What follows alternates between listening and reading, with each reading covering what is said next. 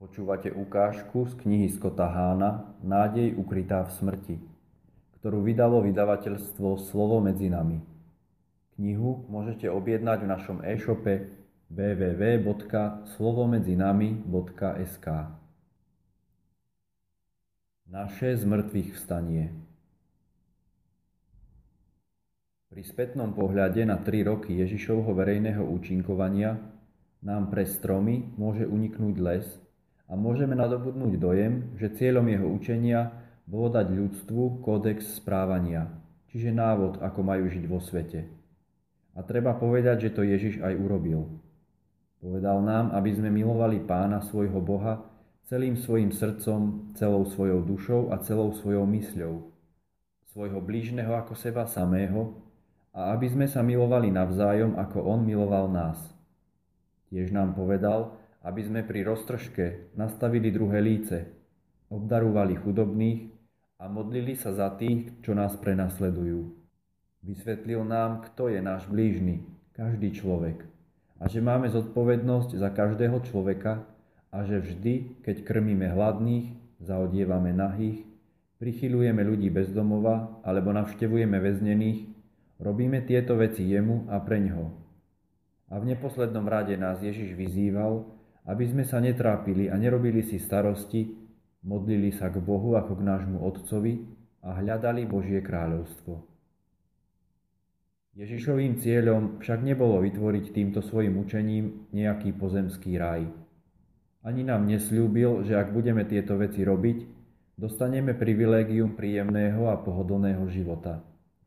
Cieľom toho všetkého bolo nebo, väčší život, naše zmrtvých stanie. Jednému zo svojich potenciálnych nasledovníkov Ježiš povedal Ak chceš vojsť do života, zachovávaj prikázania.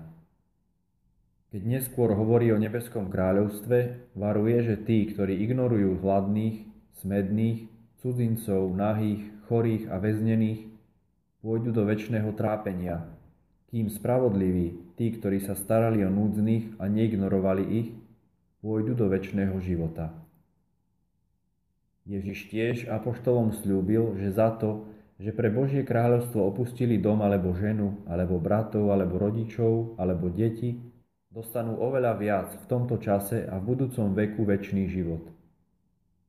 A v Jánovom evanieliu zase Marte celkom jasne povie Ja som skriesenie a život. Kto verí vo mňa, bude žiť, aj keď umrie. Hoci je sporné, či farizei verili v telesné alebo len duchovné zmrtvých stanie, Ježišove slova jasne potvrdzovali realitu telesného zmrtvých stania.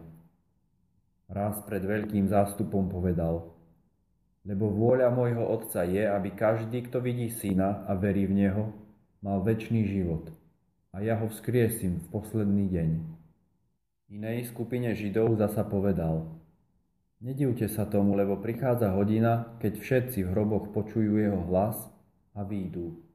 Tí, čo robili dobre, budú vzkriesení pre život a tí, čo páchali zlo, budú vzkriesení na odsudenie. Dve z mŕtvych stania Ak ste čítali pozorne, mohli ste si všimnúť, že Ježiš nehovorí len o jednom druhu z mŕtvych stania. Spomente si, že existuje život bios a život zoe. A je aj duchovná smrť a telesná smrť. Ježišove slova sa týkajú oboch druhov života a oboch druhov smrti.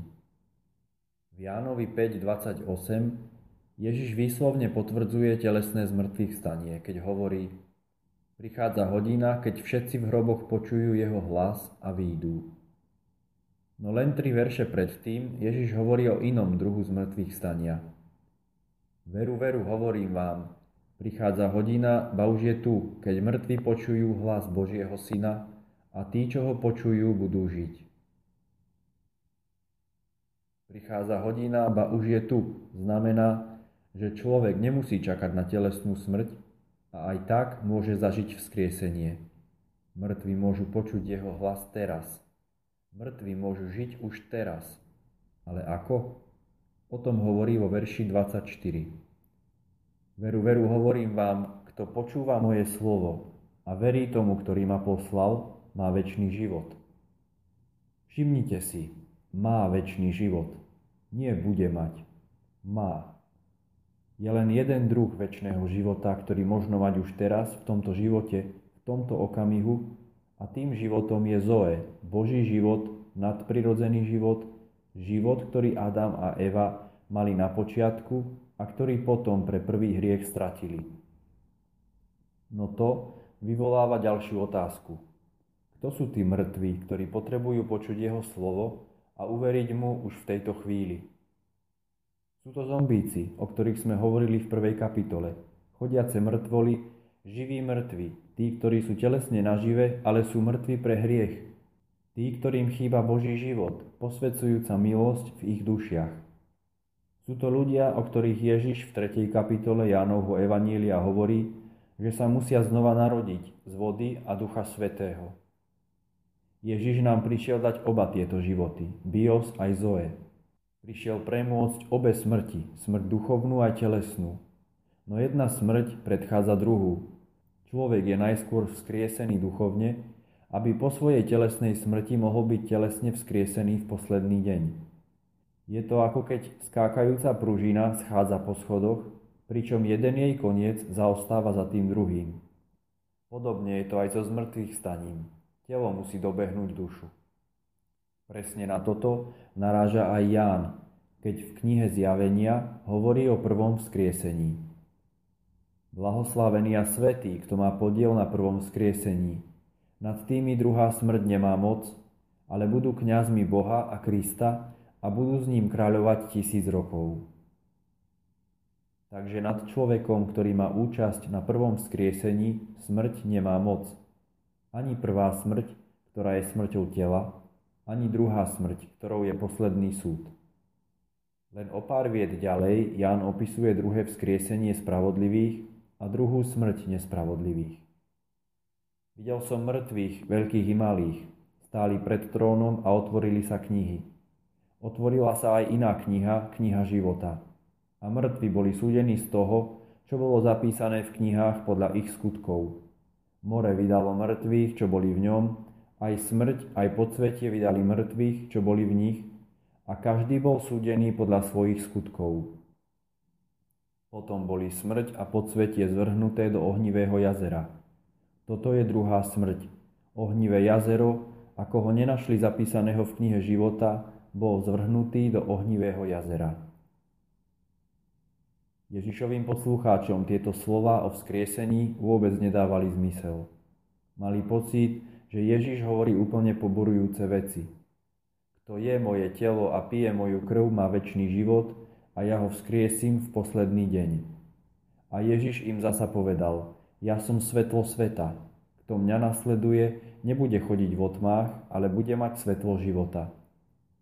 Veru, veru, hovorím vám, kto zachová moje slovo, neuvidí smrť na veky. Kto je tento chlap? Divili sa jeho poslucháči. Je šialený, keď tvrdí takéto veci? Alebo posadnutý? Židia mu povedali, teraz už vieme, že si posadnutý zlým duchom. Abraham zomrel, aj proroci, a ty hovoríš, kto zachová moje slovo, neokúsi smrť na veky. Si azda väčší ako náš otec Abraham, ktorý zomrel. Aj proroci pomreli, kýmže sa robíš. Ježišova odpoveď potvrdzuje starozákonnú nádej na vzkriesenie. Váš otec Abraham zaplesal, že uvidí môj deň. I videl a zaradoval sa. Inými slovami, Ježiš je ten, ktorý prišiel naplniť starý zákon. Ježiš je ten, ktorý prišiel umožniť to dlho očakávané vzkriesenie a oslobodiť ľudí od strachu zo smrti. No ako to urobí? A ako je možné, že to môže urobiť? Z časti nám na to odpovedajú zázraky, ktoré Ježiš vykonal počas svojho pozemského života.